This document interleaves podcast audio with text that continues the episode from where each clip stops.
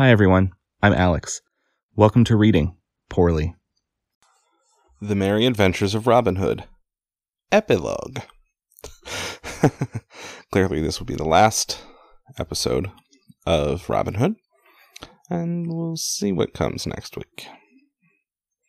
Honestly, I'm not even sure yet, so clearly I will know before next week, though, hopefully. I don't know, maybe I'll take a week off. I don't really plan to, but we'll see. Um, yeah, epilogue. Thus end the merry adventures of Robin Hood. Roll book notes, liner notes. For in spite of his promise, it was many a year ere he saw Sherwood again. After a year or two at court, Little John came back to Nottinghamshire, where he lived in an orderly way, though within sight of Sherwood, and where he achieved great fame as the champion of all England with the quarterstaff. Will Scarlet, after a time, came back to his own home, whence he had been driven by his unlucky killing of his father's steward. The rest of the band did their duty as royal rangers right well, but Robin Hood and Allan a Dale did not come again to Sherwood so quickly, for thus it was. Robin, through his great fame as an archer, became a favorite of the king, so that, that he speedily rose in rank to be the chief of all the yeomen, captain of the guard, or something. Um, at last the king, seeing how faithful and how loyal he was, created him Earl of Hunting Huntingdon. I almost said Huntington, but no, it's a D. Huntingdon. So Robin followed the king to the wars, and found his time so full that he had no chance to come back to Sherwood for even so much as a day. As for Allan a Dale and his wife, the fair Ellen, remember Ellen a Dale, um, they followed Robin Hood and shared in all his ups and downs of life. And now, dear friend, I guess Alan's probably, you know, chronicling Robin's adventures. Um, they may, we'll see. Um, there, there are many stories that frame themselves as being from the perspective of one of the characters who happens to be a bard or a historian or something like that who's writing it all down. Um, in fact, I think The Hobbit, maybe not, but I want to say that The Hobbit is framed as being written by Bilbo because he writes There and Back Again, which is an alternate title for The Hobbit. Um, and it's like his um, his journal. And if I remember correctly, the Wheel of Time might be written from the perspective, or at least partially, of one of the characters. Loial, because he's a historian type. History nerd. And now, dear friend, you who have journeyed with me in all these merry doings, I will not bid you follow me further, but will drop your hand here with a good den, if you wish it. For that which cometh hereafter speaks of the breaking up of things, and shows how joys and pleasures that are dead and gone can never be set upon their feet to walk again. I will not dwell upon the matter, o- the matter over long, but will tell as speedily as may be, or as speedily as may be, of how that stout fellow Robin Hood died as he had lived, not at court as Earl of Hunt- Huntingdon, but with bow in hand, his heart in the greenwood, and he himself a right yeoman. Well, I guess I should just stop here then. Okay, good night. No. king Richard died upon the battlefield in such a way as properly became a lion hearted king, as you yourself no doubt know. I didn't, but I probably should have. So, after a time, the Earl of Huntingdon, or Robin Hood, as we will call him, um, as of old, I'm going to have to look up the to see if there's a real Earl of Huntingdon. Finding nothing for his doing abroad, came back to merry England again. With him came Allan a Dale and his wife, the fair Ellen. yeah, the fair Ellen. Um, for these two had been chief of Robin's household ever since he had left Sherwood Forest. So much for Little John. It was in the springtime when they landed once more on the shores of England. The leaves were green, and the small birds sang blithely, just as they used to do in fair Sherwood when Robin Hood roamed the woodland shades with a free heart and a light heel. All the sweetness of the time and the joyousness of everything brought back to Robin's mind his forest life, so that a great longing came upon him to behold the woodlands once more. It doesn't say how old he was. So he went straightway to King John and besought leave of him to visit Nottingham for a short season. The king gave him leave to come and to go, but bade him not to stay longer than three days at Sherwood. Well, that's not very nice. So Robin Hood and Allan a Dale set forth without delay to Nottinghamshire and Sherwood Forest. The first night they took up their inn, their inn at Nottingham town, yet they did not go to pay their duty to the sheriff, for his worship bore many a bitter grudge against Robin Hood. Same, same sheriff. Robin Hood cannot be that old then, probably. Which grudges had not been lessened by Robin's rise in the world. The next day, at an early hour, they mounted their horses and set forth for the woodlands. As they passed along the road, it seemed to Robin that he knew every stick and stone that his eyes looked upon. Yonder was a path that he had oft times trod of a mellow evening, with Little John beside him. Here was one, now nigh choked with brambles, along which he and a little band had walked when they went forth to seek a certain Curtal Friar.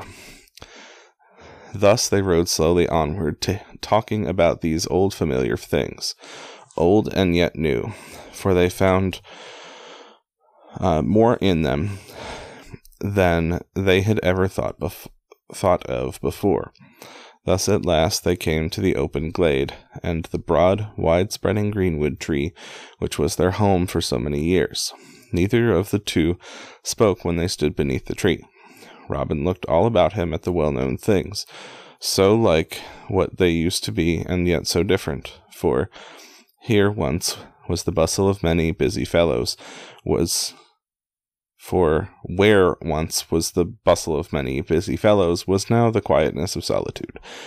And as he looked, the woodlands, the greensward, and the sky all blurred together in his sight through salt tears for such a great yearning came upon him as he looked on these things, as well known to him as the fingers of his right hand, that he could not keep back the water from his eyes.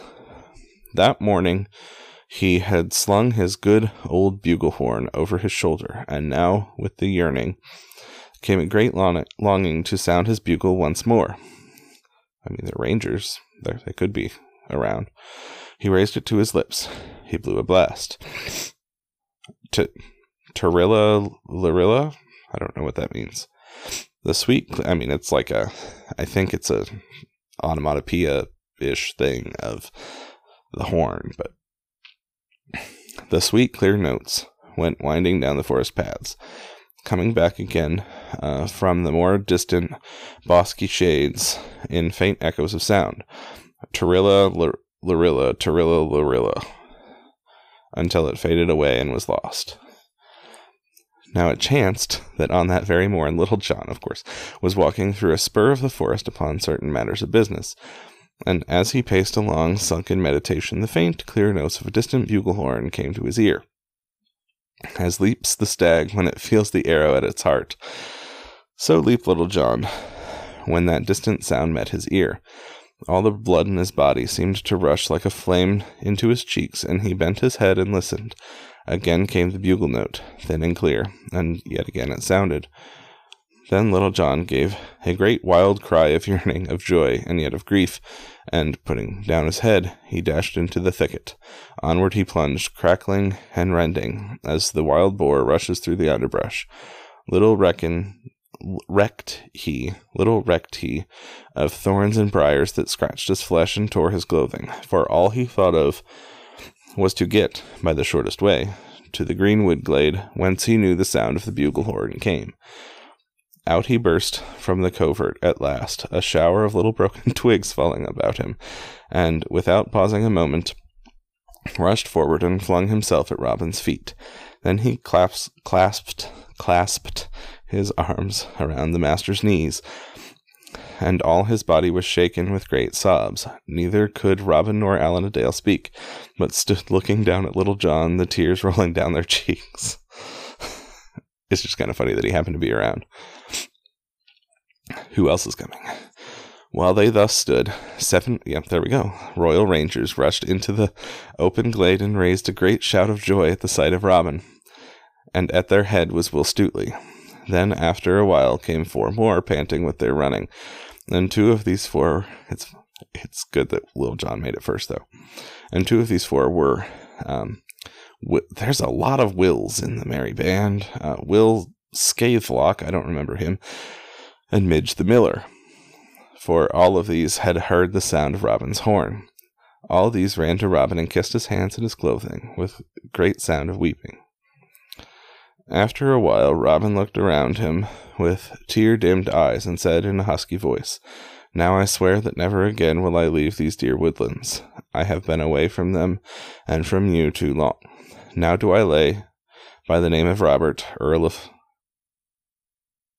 yeah, now I guess he's saying, like, I'm lying down, but this is my name now.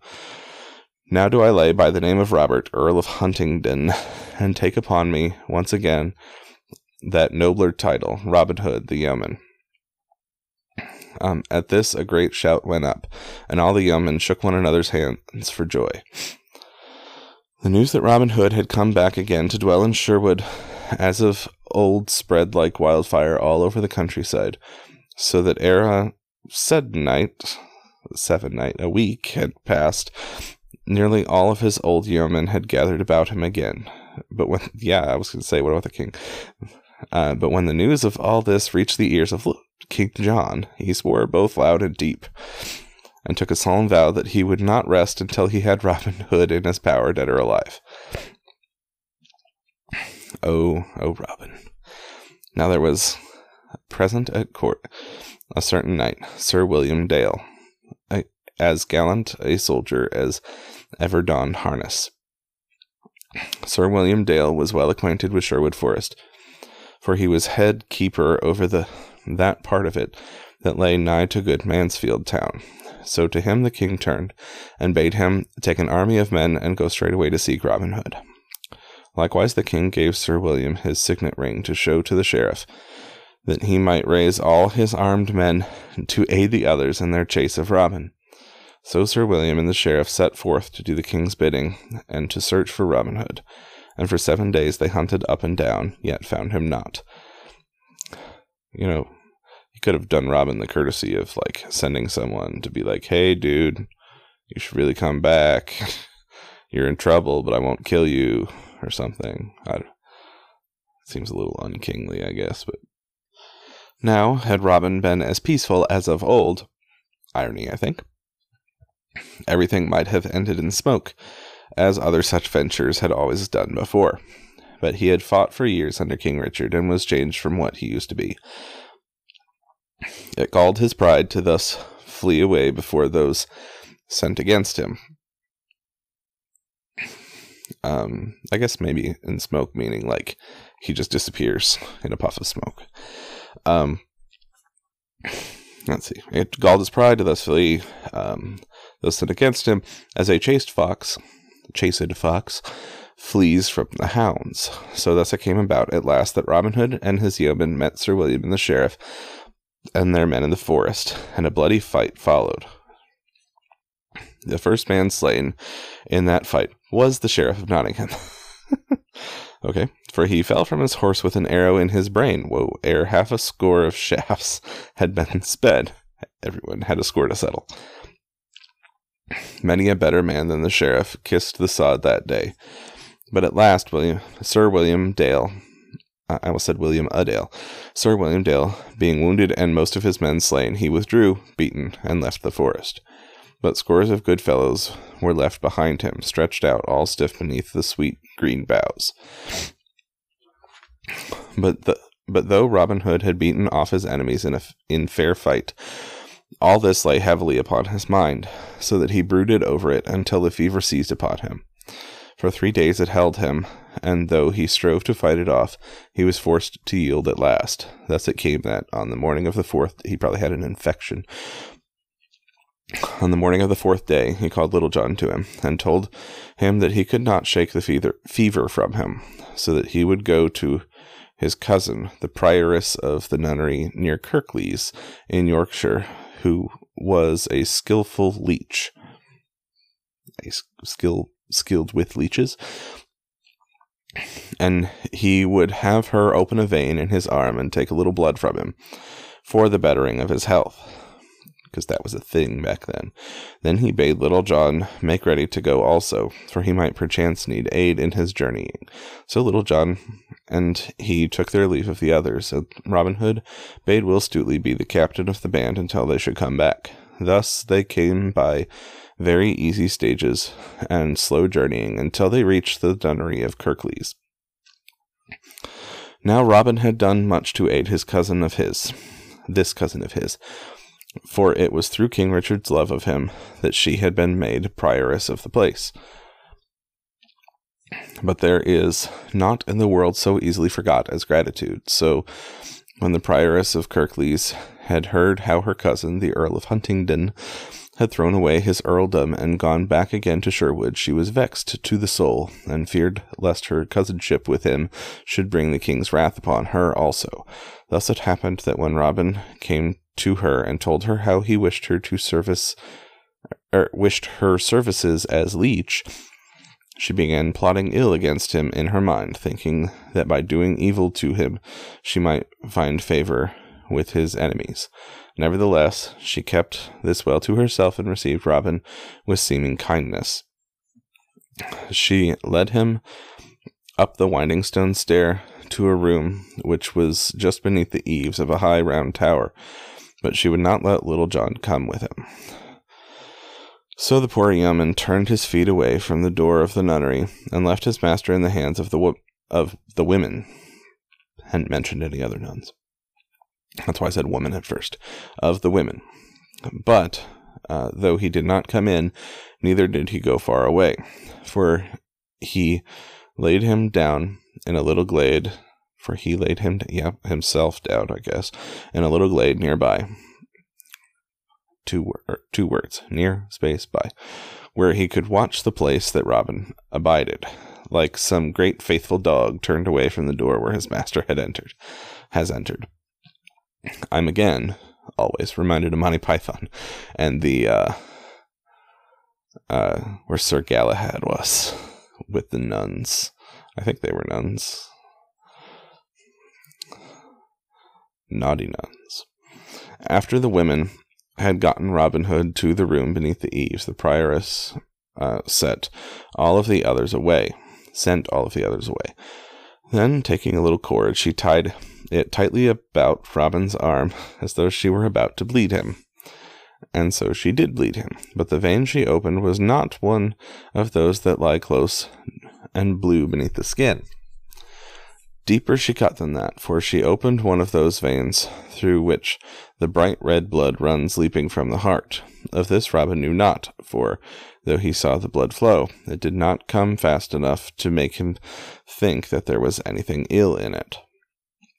Having done this vile deed, the prioress turned and left her cousin, locking the door behind her.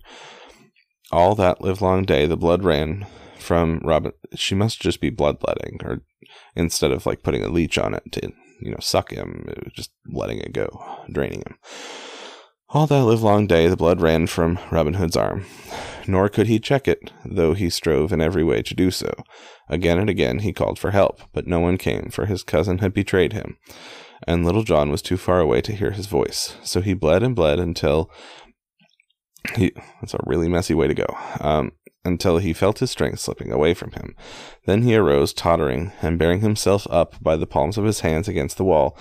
He reached his bugle horn at last. Thrice he sounded it, but weakly and faintly, for his breath was fluttering through sickness and loss of strength. Nevertheless, Little John heard it, where he lay in the glade, and with a heart all sick with dread, he came running and leaping toward the nunnery. Loudly he knocked at the door, and in a loud voice um, in a loud, sorry, uh, lost my spot. In a loud voice, shouted for them to let him in, but the door was of massive oak, strongly barred and studded with spikes. Ooh. So they felt safe and bade Little John be gone. Then Little John's heart was mad with grief and fear for his master's life. Wildly he looked about him, and his sight fell upon a heavy stone mortar, such as three men could not lift nowadays. Little John took three steps forward and, bending his back, heaved the stone mortar up from where it stood deeply rooted. Staggering under its weight, he came forward and hurled it crashing against the door. It burst the door, and away fled the frightened nuns, shrieking at, at his coming. Then Little John strode in, and never a word said he, but up the winding stone steps he ran till he reached the room wherein his master was. Here he found the door locked also, but putting his shoulder against it, he burst the locks as though they were made of brittle ice. There he saw his own dear master leaning against the grey stone wall, his face all white and drawn, and his head swaying to and fro with weakness. Then, with a great wild cry of love and grief and pity, Little John leaped forward and caught Robin Hood in his arms. Up he lifted him as a mother lifts her child, and carrying him to the bed, laid him tenderly thereon. And now the prioress came in hastily, for she was frightened at what she had done. Well, yeah and dreaded the vengeance of Little John and the others of the band. Then she sta- stanched, st- stan- uh, S T A N C H E D.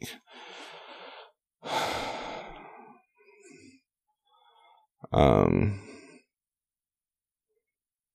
I don't know. I dressed it, stopped it, something. Um, then she stanched the blood by cunning bandages, so that it flowed no more. All the while, Little John stood grimly by, and after she had done, uh, had done, he sternly bade her to be gone, and she obeyed, pale, pale and trembling. Then, after she had departed, Little John spake cheering words, laughing loudly, and saying that all this was a child's fright, and that no stout yeoman would die at the loss of a few drops of blood. Why, quoth he, give thee a a week, seven night, it's seven night, except that thing with the apostrophe instead of a V, so it's really weird for me to say. And thou wilt be roaming the woodlands as boldly as ever. But Robin shook his head and smiled faintly where he lay. Mine own dear little John, whispered he, heaven bless thy kind rough heart. But, dear friend, we will never roam the woodlands together again. Ay, but we will, quoth Little John loudly. I say again, ay, out upon it. Who dares say that any more harm shall come upon thee? Am I not am I not by? Like, am I not here? Let me see who dares touch.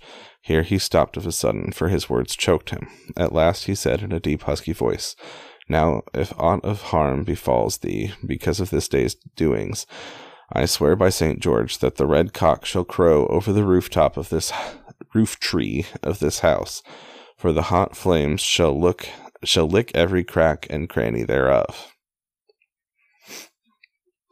If you die because of this, I'm burning this place to the ground. As for these women, here he ground his teeth, it will be an ill day for them. um, don't blame all of them, just the prioress. But Robin Hood took Little John's rough brown fist in his white hands and I guess chide because like it's not chided as you would see now, but it's probably the same meaning. Uh, chid, C H I D. So chide him softly in his low, weak voice, asking him uh, since what time Little John had thought of doing harm to women, even in vengeance. Thus he talked till, at last, the other promised, in a joking voice, that no ill should fall upon the place, no matter what happened. Then a silence fell, and Little John sat with Robin Hood's hands, or Robin Hood's hand in his, gazing out of the open window, ever and anon swallowing a great lump that came in his throat. Uh, me too. Meantime, the sun dropped slowly to the west till all the sky was ablaze with a red glory. Then Robin Hood, in a weak, faltering voice, bade Little John raise him uh, that he might look out once more upon the woodlands. So the yeoman lifted him in his arms as he bade, and Robin Hood's head lay on his friend's shoulder. Long he gazed with a wide, lingering look, while the others sat with bowed head, the hot tears rolling one after another from his eyes and dripping upon his bosom, for he felt that the time of parting was near at hand. Then presently Robin Hood bade him string his stout bow for him, and cho- choose a smooth, fair arrow from his quiver. This Little John did, though without disturbing his master or rising from where he sat. Robin Hood's fingers wrapped lovingly around his good bow, and he smiled faintly when he felt it in his grasp. Then he knocked the arrow on that part of the string that the tips of the fingers, the tips of his fingers, knew so well. Little John, said he, Little John, mine own dear friend, and him I love better than all others in the world. Mark, I pray thee, where this arrow lodges, and there let my grave be digged, not dug, not dug, digged. Lay me with my face toward the east, Little John, and see that my resting place be kept green, and that my weary bones be not disturbed. Be, I mean, you can't shoot a, an arrow all the way to the green tree, though. That would be the best place for you, right? As he finished speaking, he raised himself of a sudden and sat upright. His old strength seemed to come back to him, and drawing the bowstring to his ear, he sped the arrow out of the open casement. As the shaft flew, his hand sank slowly with the bow till it lay across his knees, and his body likewise sank, sank back again into Little John's loving arms.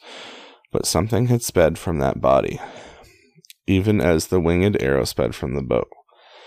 For some minutes Little John sat motionless, but presently he laid that which he had gently down, or presently he laid that which he had or held gently down. He put Robin down. Then, folding the hands upon the breast and covering up the face, he turned upon his heel and left the room without a word or sound. A word or a sound. Upon the st- steep stairway, he met the prioress and some of the chief among the sisters. To them he spoke in a qu- deep, quavering, quivering voice. Quivering. Pun probably not intended. And said he, And ye go within a score of feet of yonder room. Um, I will tear down your rookery over your heads, so that not one stone shall be left upon another. Bear my words well in mind, for I mean them. Don't go anywhere near him.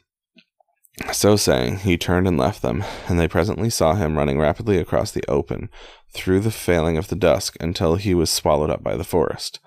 The early gray of the coming morn was just beginning to lighten the black sky toward the eastward when Little John and six more of the band came rapidly across the open toward the nunnery. They saw uh, no one, for the sisters were all hidden away from sight, having been frightened by Little John's words. Up the stone stair they ran, and a great sound of weeping was presently heard. After a while, this ceased, and then came the scuffling and shuffling of men's feet uh, as they carried a heavy weight down the s- steep and winding stairs. So they went forth from the nunnery, and as they passed through the doors thereof, a great loud sound of wailing arose from the glade that lay all dark in the dawning, as though many men, hidden in the shadows, had lifted up their voices in sorrow. Thus died Robin Hood at Kirklees Nunnery in fair Yorkshire, with mercy in his heart towards those um, towards those that had been his undoing. For thus he showed mercy for the erring and pity for the weak, for the erring and pity for the weak through all the time of his living. His yeomen were scattered henceforth, but no great ill befell them thereafter. For a more merciful sheriff, and one who knew them not so well, succeeding the one that had gone, and they being separated here and there throughout the countryside, they abided in peace and quietness, so that many lived to hand down these tales to their children and their children's children. A certain one saith that upon a stone at Kirklees is an old inscription. This I give in the ancient English in which it was written, and thus it runs. I'll try. okay. Here underneath dis Lytelstein er, st- Stain lays Robert Earl of Huntington. Well, that time it's Huntington. Uh, near Art Artsier as he say Gerd in people called I'm Ro- Robin Hood sick. Outlaw- outlaws, as he and is Minville, England, Nidir see a, again o, obit obit? 24 cal decembris 1247 Whew. it's written phonetically so i was just doing my best.